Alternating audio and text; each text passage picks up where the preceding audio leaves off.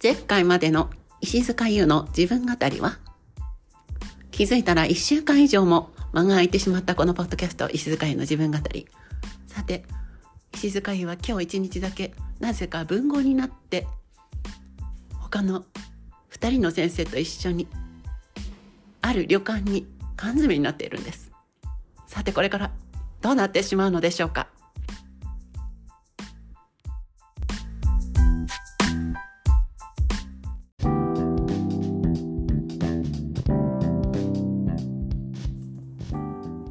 石塚優の自分語りをお聞きの皆様。おはようございます。こんにちは。こんばんは。ちょっとお腹が鳴っちゃった。石塚優です。というわけでね今もあの本当に間が空いてしまったんですけどこの石塚優の自分語り。あの今日は実は特別編なんですね。あのなぜかというとですね明日明日なんですけれどもついにオーディオインターフェースとオーディオインターフェースとあのマイクがねうちにあの友人のミュージシャンの友人のご好意で安く譲っていただけることになりましてうちに来るんです。で今日がなんと最後のもしかしたらこのスマホで撮る日になるかもしれない。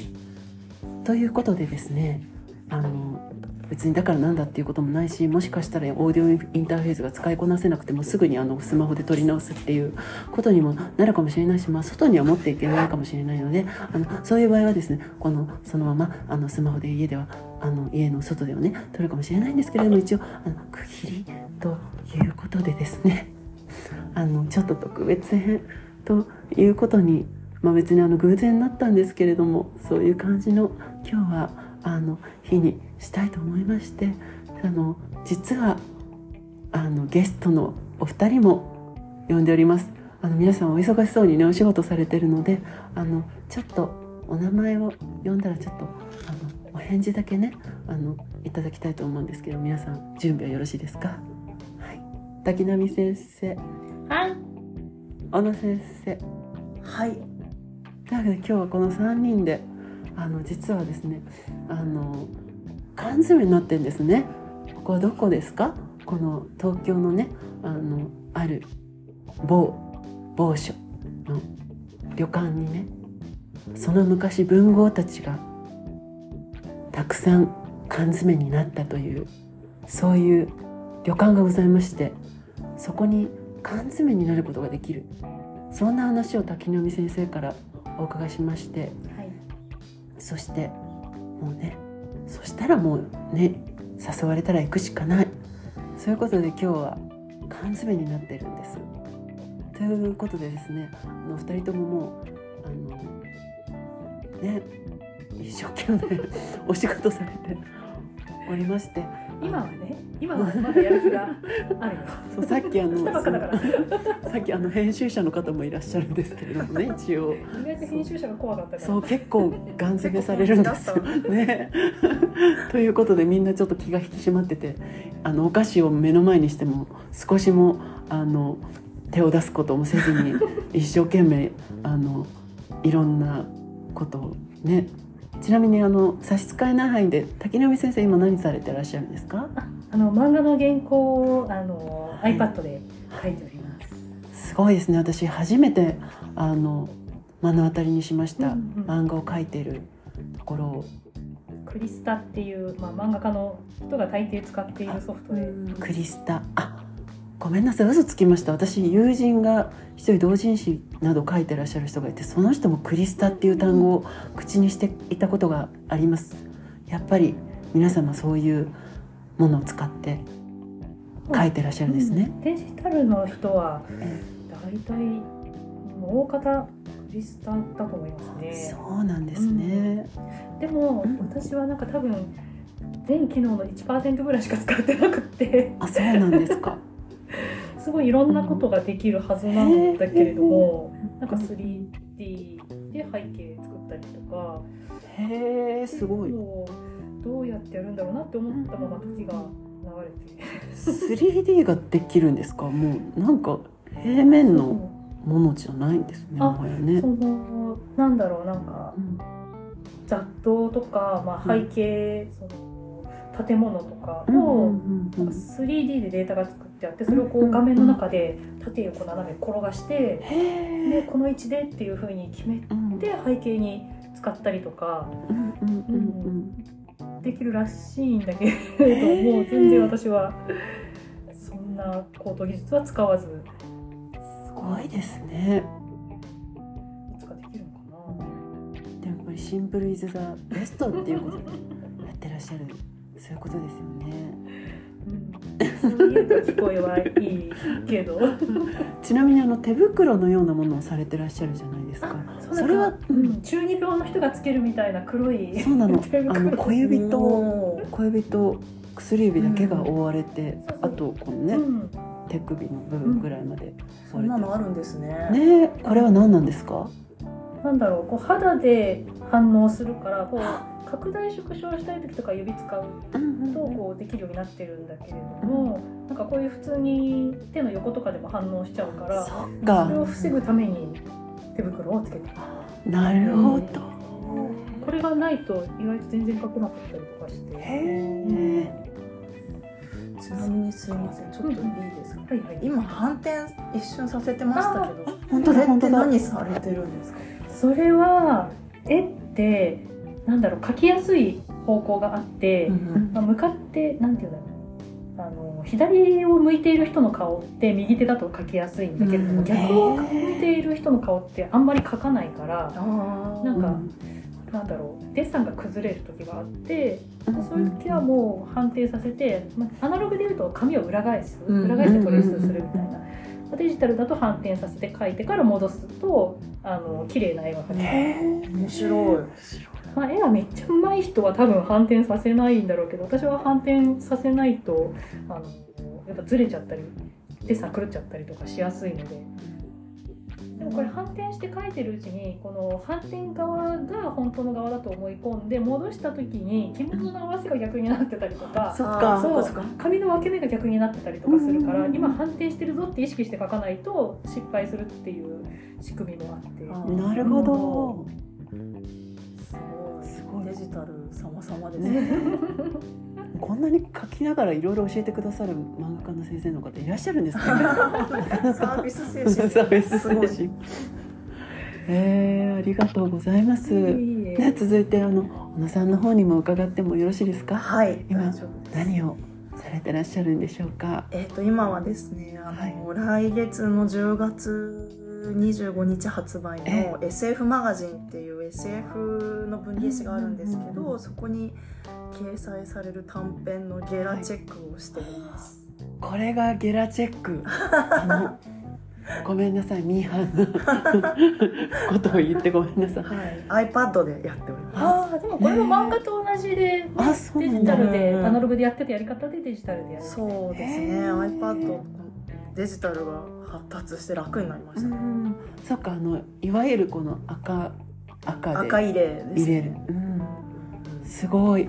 私それも初めて目の当たりにしてる上にあの実ははい、私もたまにこうエッセイなど、うんうん。まあ、あとインタビューした原稿のうん。ねをも戻すみたいなこともあるじゃんあるんですけどそれでやっぱりあのこういうので来るんですけど、うん。読み方が分かんなくて 全部文章で送ってるんですあいやでもそれ分かりやすくていい。その方が。間違いがないしなんだ。かこういうのすごいこううん。今 iPad であの、うんうん。お絵描きツールでこうやって赤ペンで描いてるんですけど、うん。なんか字が汚いとめっちゃ編集者としてはすごいもう苦労するから。そっか。うん。えあの本当はこうやってやるんだって今すごいちょっとびっくりあそうですか。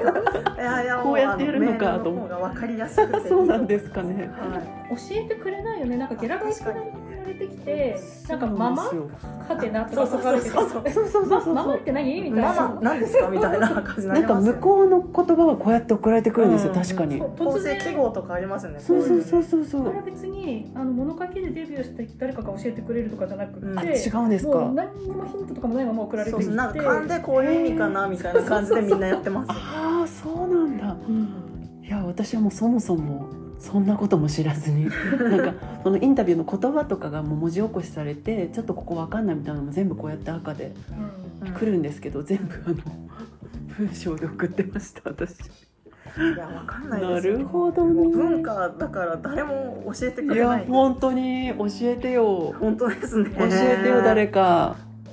も本当そでも伝わればねそれでいいっていう感じだから、うん。そう思いますうなんか一度もそれでダメ出しを受けたことがなかったからそのままずっとやり続けてたけど、うん。うん、そうかそういうことなんですね。そうなんです。10月の25日にはい。発売ということで。はい。今もう追い込みで、もう。まあ、追い込まれるためにここに来てるんですけどね。この3人はみんなね。私は何を追い込まれようとしてるんでしょうね。でもなんかポッドキャストもねあのこう強制されないとなんかもう今日やんなくていいかみたいな感じでねうん。あの、まあ、実家に帰ってたこととかもあるあるえあるんですけど、うん。あのわざわざとじゃないんですけどなんかいいかと思ってるうちに1週間以上経っちゃってたんでねこういう日があってよかったのかもしれません。はい。でも結構な数をうん。何回目ですかそれは？えっと今何回目なんでしょう？何回目ですか？ちょっと皆さん。あこれ生放送じゃないからしかも。皆さんって言ったところででも40 40以上？あもうもう多分とっくに40超えてて。そうなぜかというと始めた当初本当に毎日更新してたんですよ暇で。あそうなんですそう暇で。そう。いつ始められたんですか？えっとね本当に今年の5月に始めてもう40回以上やってるっていうのは。たくさんうん。ねとんでもないですよね。私もなんかラジオトークってアプリで一時期やってたけど、はいはい。なんかどこかで自分の中で飽きが来てうん。ピタッと止まったまま。いやなかなかこれ一人だと弾力が続かないですよね、うん。こういうのってね。一人でずっと喋れる人すごいなって思う。話すことあっという間になくなるからね。あうん、そう喋ることがあるだけでなんか本当にすごい。なんでなくならないでしょうね。いろいろこうストックがあるんでしょうね。うん。あとなんか結構適当にうん。もうあなんだろうお菓子とか食べながら一人の時やってるんですけど。あそうなんだ。うん。そうそれだとあこのお菓子はねとか言ってると 結構20分とか経つんですよ。あじゃあ一人語りの才能がある確かに。そうあ才ね能だそうあのあれなんですよ。このタイトル自体が石塚医の自分語りっていううんうんうん。あそっか。あのそうそういうタイトルでそのなんでねちょっと自分語りをこう頑張ってみようみたいなところもあって、うんそうやってるのですごい皆さん本当にあのねこんな喋りながら喋ると私手止まっちゃうタイプなの。すごいですね私も今全然集中できてない。があごめんなさい。えすいません。こういう回なんで。もうマッターホール開けちゃおうかな。マターホルン食べましょう。あの目前にはねいろんなあのお菓子がね持ち寄ったお菓子などもございまして私が気になってるのは南蛮エビせんべい。あ食べて食べてこれえ？友達からもらった。あそうなんですね。なんか私にみんながうん。エビせんべいをくれる時期があって、へえなんか結構全国各地のエビせんべいをもらって、あ新潟かな？なんかエビせんべいって言ってるんだけどなんあ、か、エビを固めたみたいな、うん、一番好きなやつだ。あ本当に？うん。見て見て開けてみて。えちょっと私まず私ちょっとマウスピース取ります。マウスピースの矯正をしてもう終わったんですけど今ね歯固めじゃないけど。あの赤ちゃんがしかも本当にねマウスピース矯正してる間歯固め用みたいな、うん。ああいうゴムをずっと噛んでなきゃいけないの。えそう。それは終わって、うん。もう今あのなんていうんですかー、一応じゃあ常につけてないと。半年の間はこうガサガサ言っちゃうかあー。半年の間はつけてなきゃいけないんだけど、うん半年経ったら次はもう夜だけになるんですけど、うん今そのマウスピース最後のマウスピースをうんつけてるんですね。そうであのなんとマウスピースを入れるものを忘れたので、えっと、あの海外に行く時にこの間行った時に買ったダイソーの除菌シートウェットティッシュを便座用って書いてあるのを気づかずに買ってずっと使ってて海外であも。私ちょっと手拭きたいから一枚便座用いたいですか？便座用でもよければ。ぜ便座用除菌でひ。きればもう何でも。だってね。赤ちゃんのお尻拭きだってどこでも拭くもんね。そうそうそうそう。そう何でも使えるから。そう実家でいつもそうしてるから、うん。そう実家にあのちっちゃい子3人いてえ？今まだおむつの子が1人3歳の子がいるんですけど、でもお尻拭きで顔も拭くよね。うん。拭ける拭ける。いや本当に便利。あのお尻拭き。しかもやっぱほらお尻拭き入れがあるじゃん、うん。あのパカってパカってやるやつ、あれめっちゃ便利ですそうよねですよね。あのおむつ替える時本当にあれ便利で、うん。いやでもあの匂いが漏れないうん、おむつ入れみたいなのってピンクシート。私の時にはまだなくって。そう。割と意外と新しい。えあそうなんだ。えあのピンク色の袋。うん。ピンクの袋だったりなんかその袋セットして箱にそのボックスに入れると密封されるあーあありますね。あの電動のはいやつはいはい。ウィーンってなるやつね。が漏れないみたな、はいいはいはい。あんなの私の時になくって私の時たちが生まれた時じゃなくて私が あの子供を育ててた時には。うんなくってすごい速さでいろいろ進んでて、ね進化してますよね。えーあれあれが？あれ普通に赤ちゃんいなくてもなんか生ゴミとかよね。で使えるんじゃないかな。便利そうだなと思ってた。そっか。うん。利用すべき。ね。えいや本当にいろんなことを知れて実家に帰るたびにいろんなことを知ってウェットティッシュもねそうなんか海外に行くようにわざわざ買ったんだけど普段から持ち歩いた方がいいな。うん。とかなんなら家でもめっちゃ使えるんですよね。こういうわあエビ固めみたいな。え嬉しい。好きなタイプ。ハードタイプせんべい。なんかこういう見かけのクッキーあるある。うんあるある。ちょっとアーモンドとかあそうそう散りばめられてる。名前出てこないけどボゴミリ。ボリ箱ここにこれ本当に使っていいの？あでもそれ兄弟のところに入ってる。あそうそうそうまあ でも本当石塚さんはこのロケーションにぴったりのお洋服をお召しになっていてお洋服じゃない和服ですね。そうなんです。実はじゃあちょっと服の説明をさせていただきますね。えっと今日はね、えーこれは車車かな？あのもう9月も終わりだっていうのにねやっと夏着物が着れるってことで、まあ、まだ9月だからちょっと今の暦に暦というか今の季節に気温気温？にもう合わせてもう夏の着物をね9月だけど着ちゃおうと今日は思いましてどうしても着物が着たかったのはやっぱり文豪の今日はね文豪体験に実は来てるんですけどその話からしてなかったですね。そう文豪の体験缶詰体験ができるっていうあのやつがやつがあって滝波さんがご予約されててちょうどこの間あの実はこの間初めてお会いしたんですけれどもその時にもうあのお誘いくださってそうそしてあの今日実は初めましての小野さんと3人であの缶詰になってるそういうわけなんでございます。本当にこの体験あの結構本格的でですね実際に多分あの昔文豪の方々があの集われてた方なんです、うんあの場所なんですよねここは。なんか出版社の人とかも昔使ってましたねって。集英社かな？あ使ったことがあるって言ってたらしいあですね。そうなんですね。うん。あの芳名館っていう建物で、あのコロナ前までは普通に営業してたんだけど今は旅館としての営業はしていなくって、うんうん。でもあのちょっとこういう企画ものとして缶詰体験というこ私たちは先生としてで宿の人たちが編集者として「先生原稿はまだですか?」って やってくれるっていう。そういうやつで、いやうん、34か月に1回ぐらいかな？あの募集があってあそうね。そう。でいつかやりたいなと思っていた時にふとその募集が始まってるのに気づいて、うんあやってんじゃんと思ってうん。早くなんか早く取らないとこういうのはすぐさっと人に取られちゃうとうんうんうんでもとりあえず3名様で予約して で誰？みたいにな。ね。ちょうどそのご商売に預かるじゃないですけど そういう感じで。そうそうそう。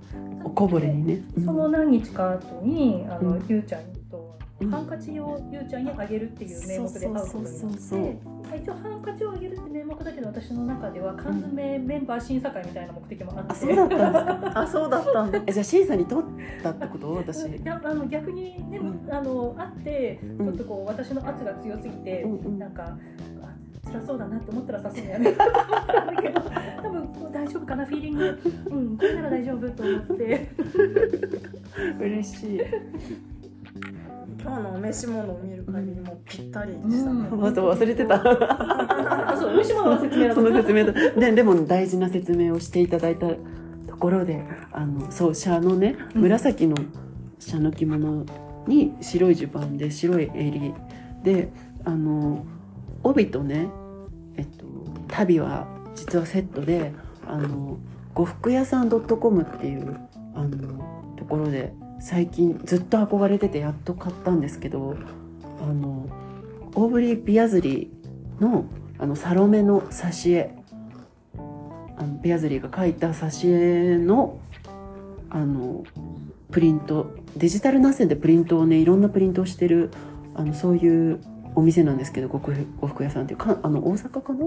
関西にあるところで実店舗も確か1店舗あるんですけどそこのあの帯と旅あのピアズリーのあのサロメのあのこうヨカナーンの首をね持ってるサロメの図が実は書いてあってあとこう鱗みたいな模様があのインクで多分もともと描かれてる白黒の絵ですね。それをあのプリントしたあの帯と旅を今日下ろしてちょっとそういう気分で。だからちょっと何ですか？何でしょうね。そういう気分で。であのえっと矢の字に結んであります帯は。でねあの帯締めもちょっと濃い紫。であの友達が京都の古道具屋さんで買ってくれたあのオニキスの帯留めを。えー、そう。オニキスなんかかっこいい。めっちゃ素敵ですよね、うん素敵。そう。すごい気に入って使ってます。聞いてる？聞いてるよね。よく聞いてくれてる友達だから呼びかけとこう。ありがとう。そうそして実はですねもう絶対見えないんですけれども私はあのすごく憧れがありましてあのこの襦袢の下のねあの裾よけ真っ赤なの。あー素敵。ここだけで見せる、これはあのやっぱり戦前のちょっとかっこいい人たちはみんなねうん。裾よけは赤って決まってましたから。えー、そうなんだ。そうなんですよ。襦袢の下に裾余計だから下半身だけでも3枚着てるっていう。そうですね。すごい。だから結構ね、うん。このあの一番冷房の当たるとこに座らせていただいてるんですけどそれでもちょうどいいぐらい。もう外に出たらもう汗が止まらない。今日も。こんなに涼しくなったって言ってもまだ30度ありますからね。9月。今日だって9月の30 31最後の日です。やだ。明日からやだ10月ですよ。本当本に。そう。あの本当は暦の上ではもう夏の着物っていうのを着なくて、うん。今はですねあのもうえっと一重の時期ですね9月はで10月から合わせになるっていう昔からの決まり事があるんです。衣替え一に瞬しか着れない人へそう一重はそう6月と9月にしか着れない。そう。だけど今はもうねそのね暦をあの全部律儀に守ってもちろんねそのあの多分離縁の方とか律儀に守ってらっしゃる方もたくさんいらっしゃると思うんですけれども、あのそういうね普段から着物お召しの方ででもそういう方こそちょっともうねそれ変えてった方がいいかもしれないってうん。思います本当に。一重なんか着たら死んじゃうでしょ今日。本当に。で襦袢ももう薄物はダメだから本当は。うん。だからその辺柔軟に多分ね着物好きで着てらっしゃる方とか結構柔軟に対応されてる方最近は。昔のね庶民の人がそんなこと気にしてたとは多分思えない。いや思えない。やっぱりなんか決められちゃったものであってね、そうですよね、うん。そうあの着物のルールって結構戦後だったりうん。に決まったものってあって一回そのだからその戦争で着物文化っていうものが結構なくなっちゃった後に、うん。戦後もう一度復興しようということで決められた決まり事ってたくさん実はあるんですよね。そう。あのであの今普通にやってるお太鼓結びっていう結び方うん、あの、まあ、着物を定番でね。ね定番で着てらっしゃる方結構四角く結ぶあの帯結び。あれも実は明治時代に太鼓橋っていう橋ができた時にあのそれを記念して芸者の方え？があの結んだのが最初と言われていて実はそれまでは帯締めも帯揚げもほぼ使っていなかった。うんそれを結ぶために考案されたのが帯締めと帯揚げであってっていう話があるぐらい。だからもっとこうとても結び方があの本当に何百種類もあるって言われてたぐらいうん。あの自由だったんですよね江戸時代までっていう話があるぐらいで結構そのそれが一般的になってしかもなんなら結ばなきゃいけないものみたいに今はなってるけど実はそれってあのとても後々でなんか着物を普段に着なくなってから決められたことも実はたくさんあってですね。ハードル高いよね。あれとあれがないとね、そうそうそうそうなんです。だから実はそれってまあもちろんルールとしてあの今の時代に即して変えていってもうん。いいものだったりするのかなって私は思うんですね。急に真面目な話。ね。ししてる感じにしてますけどちょっと一回せんべい食べていいですか、うん。っていう着物で今日は参戦しておりまして、えーだからせんべいもすごい似合うんですね。あ美味しい。この甘いエビせんべい。そうそう後を引くの。うんこれは危ないぞ。うん。お菓子のチョイスも素晴らしいですね。さすがです。本当に。あと本当に美味しそうなコーヒーとか。私は実はコーヒーが飲めないんですけれあども。そうなんだ。と後でお二人に味を伺いたいと思います。そしてお茶もねいろんな種類を持ってきてくださって。あ私ペペパーミントのお茶大好き。うん。うん。うんうんうんどうどうと思いましょうあとカステラもねいただきました。私もマッターホルンのカンカンのあのお菓子の詰め合わせがお家にあったのでちょっと持ってきました。っていうことでですね缶詰なので皆さん一応目標があるんですよ、うん。私はあの本当はちょっと書かなきゃいけないものがあったんですけどなんとパソコンを忘れてくるっていう あのおバカさん。なので、えーえーと本を半分読むっていう目標に変えました でもあのまずやろうと思えばスマホでねうん。あのちょっとその構成考えるぐらいできるじゃんって思ったんですけどまだちょっとまあ締め切りに余裕があるから今日はあの意外とぎゅうぎゅうになりそうなので本を半分読むということとこのバッドキャストを撮るということをね目標に掲げたいと思います。滝波先生いかがですか？あ私は原稿を2枚仕上げるという目標で、素晴らしいですね進捗いかがですか？まだ始まって少しですけど。2枚ね。この2枚っていうのはうん。ちなみにどういう2枚なんですか？うんと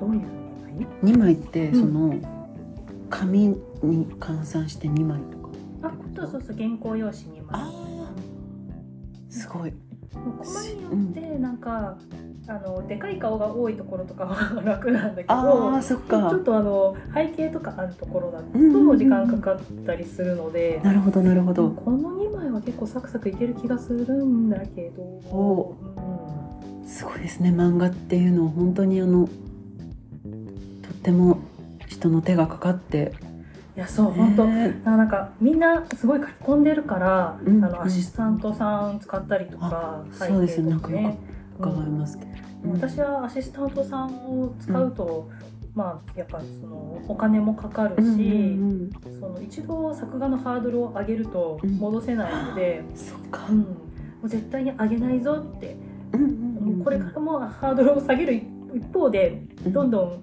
漫画を簡単にしていきたいって思っていてでもまあなかなかねあのみんながこう作画のハードルを上げていってうんすごい細かい絵とか綺麗なね画面で出してくるから自分だけスカスカになるわけにもいかなくって様子を見ながら、なるほど。うん。本当はねみんなもっと楽しようよって思ってる。いいじゃん背景そんなに描かなくてって思ってるんだけど、うんうん。そっかそっか。いろんな、まあ、タイプもありますけどね、うん。そうなんだへえ面白いな。まあ、でもデジタルになってからそうん。の自分で写真撮ってきて、うんそれを下書きにあのレイヤーで下に入れて、トレースしたりとか、はいそういうのがやりやすすくなったから、そっかそっかそっか、まあ書き込むのも、まあ、ここ絶対書き込まなきゃいけないなと思ったら写真撮ってきたりとか、うんうんうんうん。なんとかなんとかやってはいるんだけれどすごいですね。本当にこう読んでるばかりの立場だと本当に頭が上がらないというそれからまあどんなそのどんなねあの文化でもそうですけど享受している側もとっても気の引き締まる思いがします。こうやって目の当たりにするとね より、えー頑張ってください。頑張ります。じゃあ続いて小野先生ははい。どんな目標で今日は、そうですね。その短編のゲラをはいチェックして編集者に返すっていう目標なんですけれども、あのもうすぐ旅行する旅行先のあら。あの宿泊場所をどうするかで頭がいっぱいいっあーぱいでさっきからネットサーフィンが止まらない。ちょっと待って。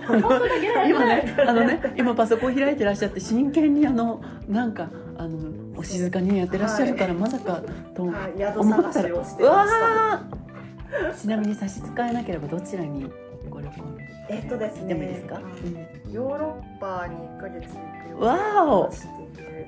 小説今度あのヨーロッパで出るということがあおめでとうございますいろいろ各地え久しぶりに回ってこようかな素と、敵。ワクワクが止まらず原稿がおろそかになるという次第でありあます。なんか昔昔ってほど前じゃないか。スペイン巡礼の本をねあ新書でそうです出して。ねそうスペインの巡礼路を歩いたりしてて、うんうんうんうん。旅行が大好きなのでちょっとコロナ禍で行けなかった分ちょっうんうん。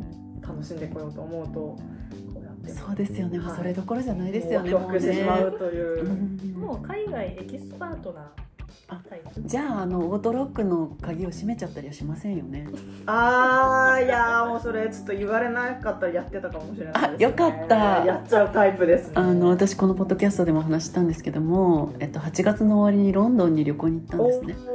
で友達と3人で行ったんですけどもうん初日あのみんなベトナムトランジットでトランジット長かったから、あのもうもうこれ聞いてる人本当何回聞かせるんだって感じでごめんなさいね。ちょっと説明今日初めましてなんで説明あのちなみに滝波先生は本当にあのそれをご存知でくださっててあのその前回の、ね、原稿書いてる時にそれを聞いてうん、て聞いてくださったらしいんです。あの そうそれでねあのそしたらあのもうベトナムから行った本当にあのペラペラのワンピース1枚で友達3人で「はあ」ってやっててでなんならもうシャワーも浴びるかって感じであのちなみにその時がその友達のお友達日本に出張に来てるその友達の友達がうん。あのお部屋を貸してくれててでその人は日本に出張に来てるからその間いないから好きに泊まってくれていいとはい。で鍵を近所の人に預けてあるからその人からあのもらって受け取って、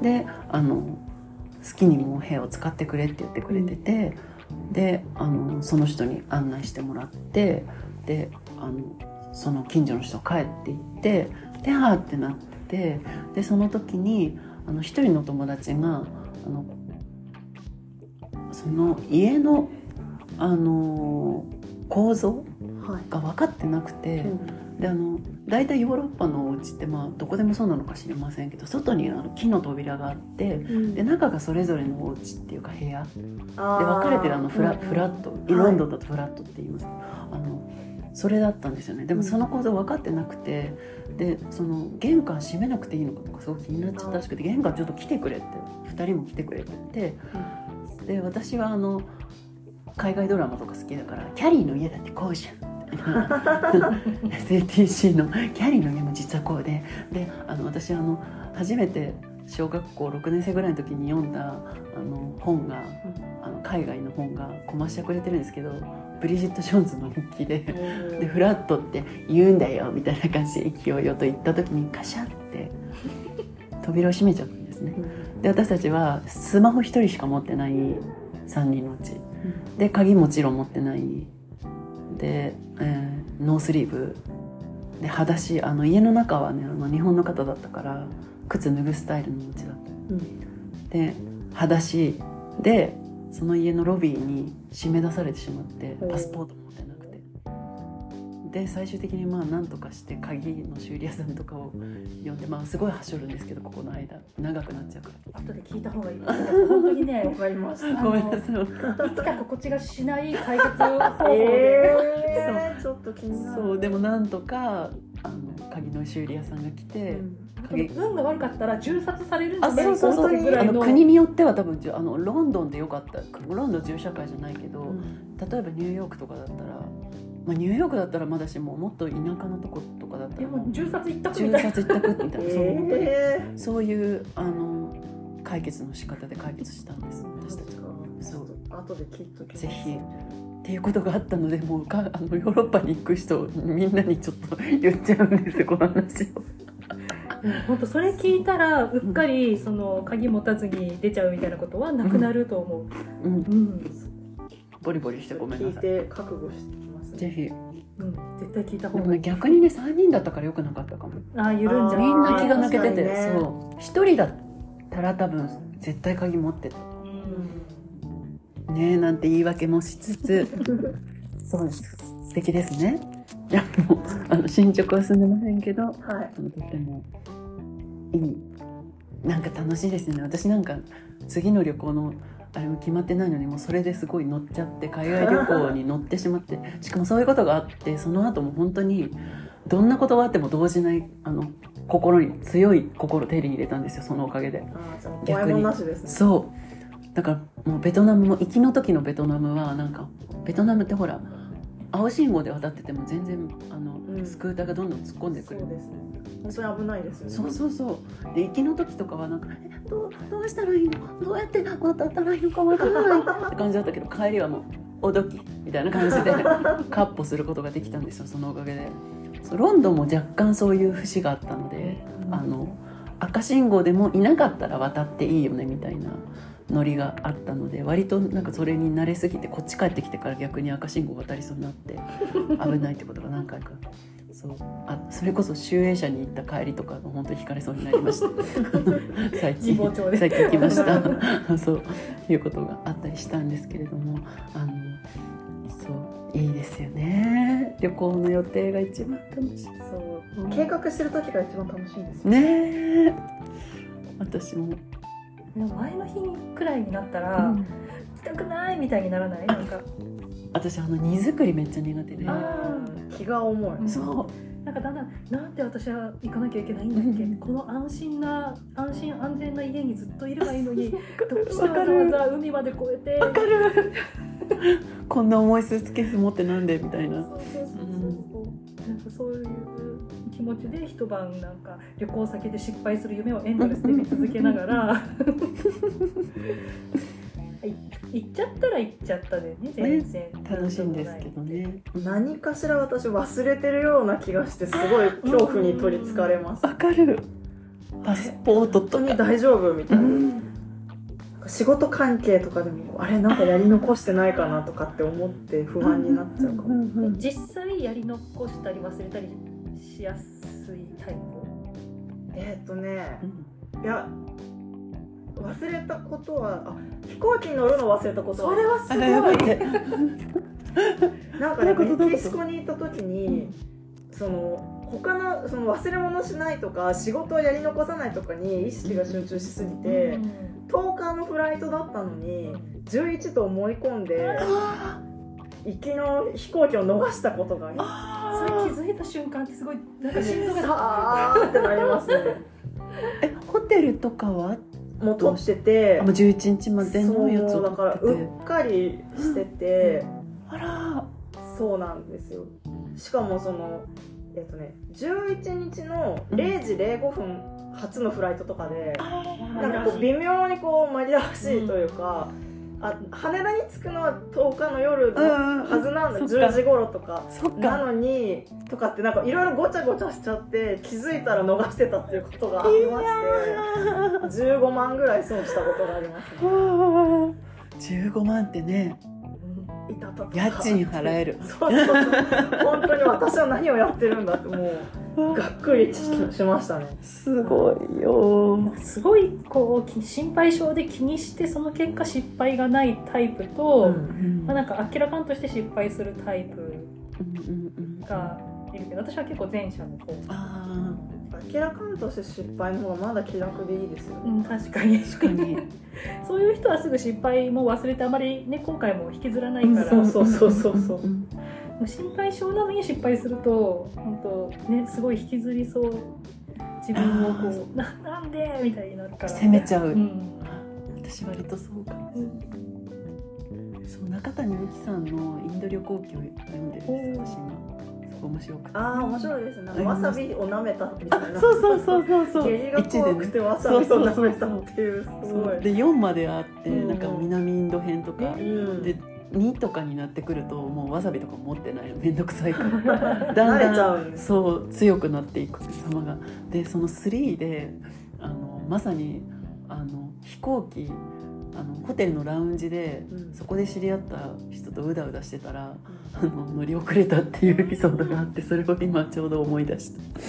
旅って慣れた頃がそうやって失敗しますもんね。そっかそっかから逆にあの早い段階で私は失敗をしておいてよかったのかもしれません。確かにそうですね。うん。うん。なかなか気が引き締まるって強くなりましたあれで。裸足でだってロンドンの街を歩くことないもん。すごいな。かなか。ね。それ以上のことがなくてよかったですほね。ん本当にそう。誰か一人死ぬんじゃないかって私はちょっと思ってました。えーよかったです本当に。何事もなく帰ってこれて本当に何なら楽しい思い出になった。それは本当にかけがえのないことですね。ということで一旦 CM です。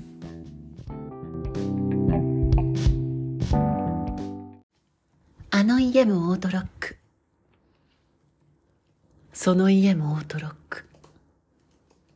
じゃああなたの心は？私はオートロック。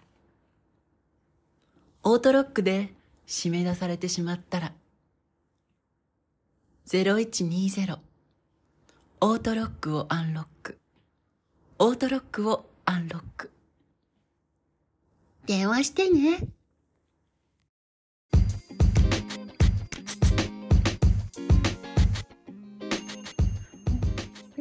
あ、すごい。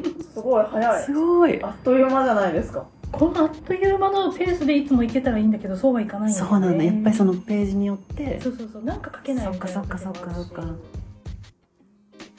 っちゃ気になっちゃうねすごい。というわけですね。今日は改めまして。ごめんなさい、撮ってます。えースペシャル回ということで、石塚優と、えーそして、宮城ゆかり先生、はいそして小野美幸先生、3人でお送りしております。えこれ、ちょっと、実はさっきあの、お名前を間違えまして取り直しております。大変失礼いたしました。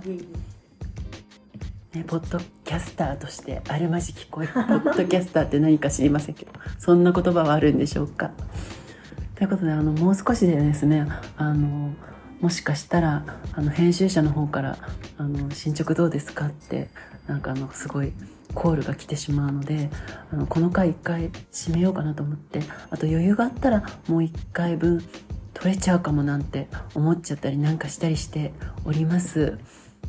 というわけですね今回のこの回は一応これであのもう1回分としてやらせていただきたいと思いますけれどもいかがでしょうか？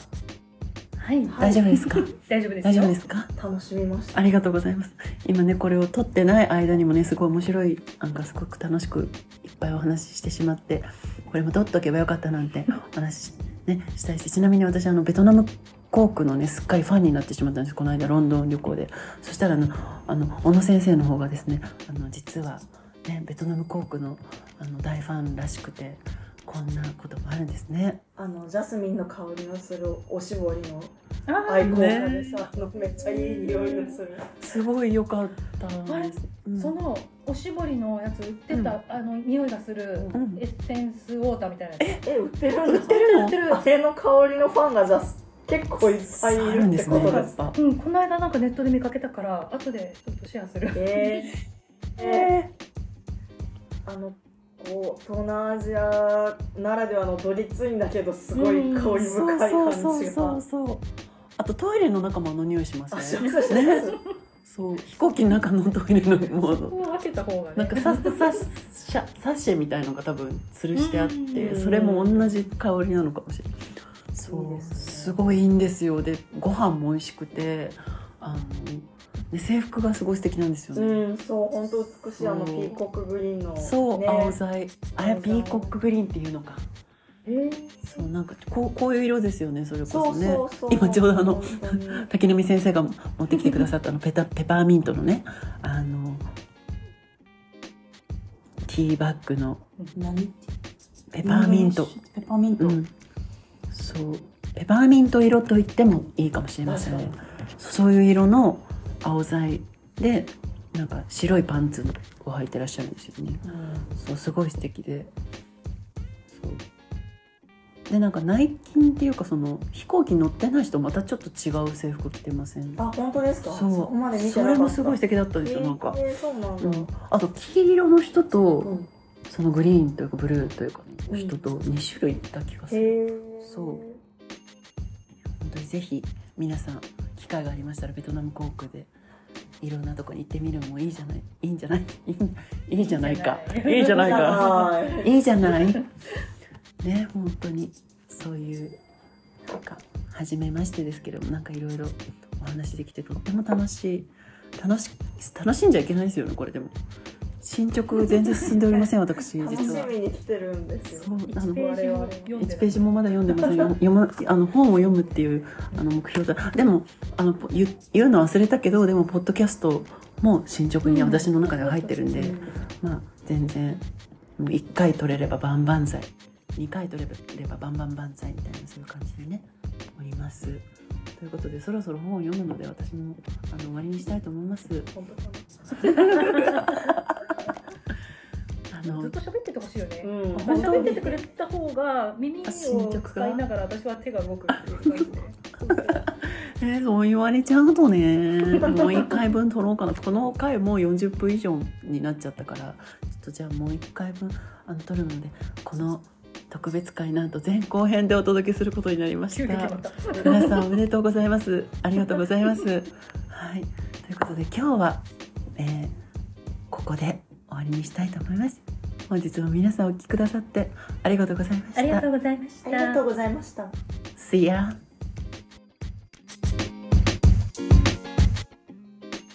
ざわざわざわざわというわけで急に文豪になって急に旅館に缶詰になってしまった私たちしかも石塚湯の自分語りに付き合わされている2人の先生たち次回はどうなっちゃうの？